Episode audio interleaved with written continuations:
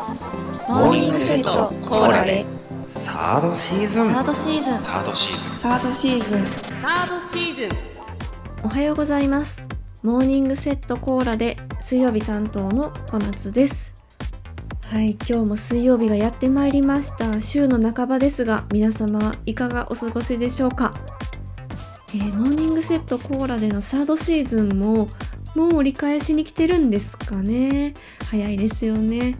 さあ早速しりとり続けてまいりましょう。昨日火曜日ヨッシーさんのテーマがモテ期ということで、えーこのモテ期のお話を聞かない状態で収録しているので一体どんな内容なのかすごく気になっていて楽しみなんですけどヨッシーさんのモテモテエピソードが出たんでしょうか？どうなんでしょうか？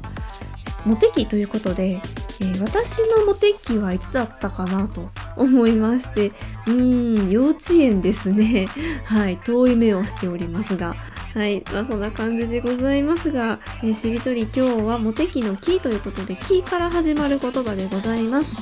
緊張、ドキドキドキ。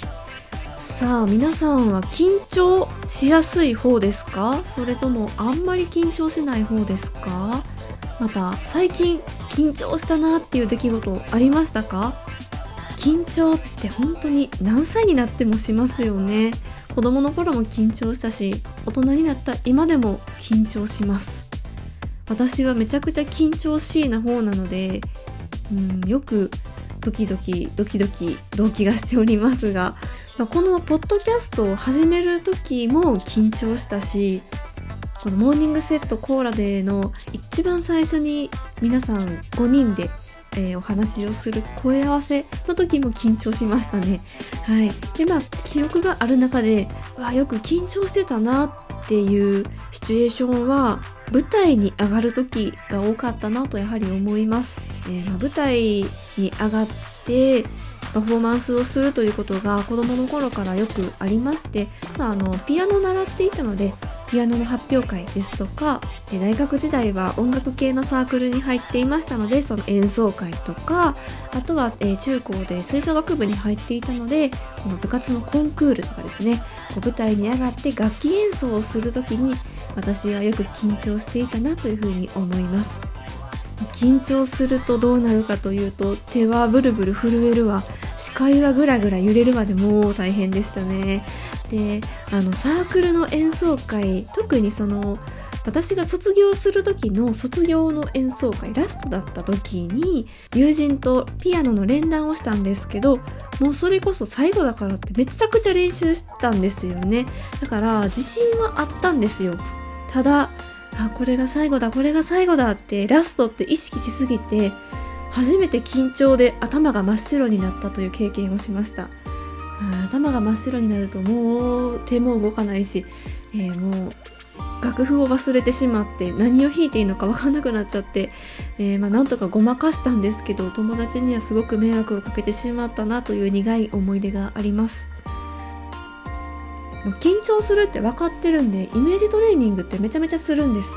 でもちゃんとそういうのをやっているちゃんとイメトレ通りにやっているつもりでもいざその自分の姿を客観的に見てみるとめちゃくちゃ緊張してるんですよね。もうほんとどうすりゃいいのって感じですよね。緊張ってそもそも何でするのかというとですね、えー自律神経を司っている交感神経と副交感神経というものがありまして、えー緊張すると血液中のノルアドレナリンという物質が上昇します。でこのノルアドレナリンというのが交感神経を刺激する物質でして交感神経が刺激されると心拍数が上がったり血圧が上がったりえー動悸したり震えが出たりという症状が起きてしまいます。ということはこの交感神経に対する副交感神経というものを刺激すれば、えちょっと緊張が和らぐのではないかということなんですが、まあ、副交感神経ってリラックスする時に刺激されるものですので、まあ、深呼吸するとか、え自分が落ち着く音楽を聴くとか、え軽く体を動かすとかそういったことがやはり、えー緊張を和らげるポイントだそうです。ただ、まあ、緊張することってそれ自体は体の正常反応なので決して悪いことではありませんし緊張多少の緊張はえ自分のパフォーマンス能力を上げることにつながるようなのでうんそんなに緊張するからダメだダメだということではないようなのですが、まあ、しすぎるとやっぱり頭が真っ白になってしまったりするのでこう緊張とうまく付き合っていくコントロールすることが大事ということなんですね。さあこれからまた冬から春にかけて緊張する場面ってもしかしたら多いかなと思います。自分のとっておきの緊張コントロール方法を見つけてみましょう。ということで、えー、今回は緊張でございましたので、明日よしくんはうから始まる言葉でよろしくお願いいたします。ということで、今日もドキドキいってらっしゃい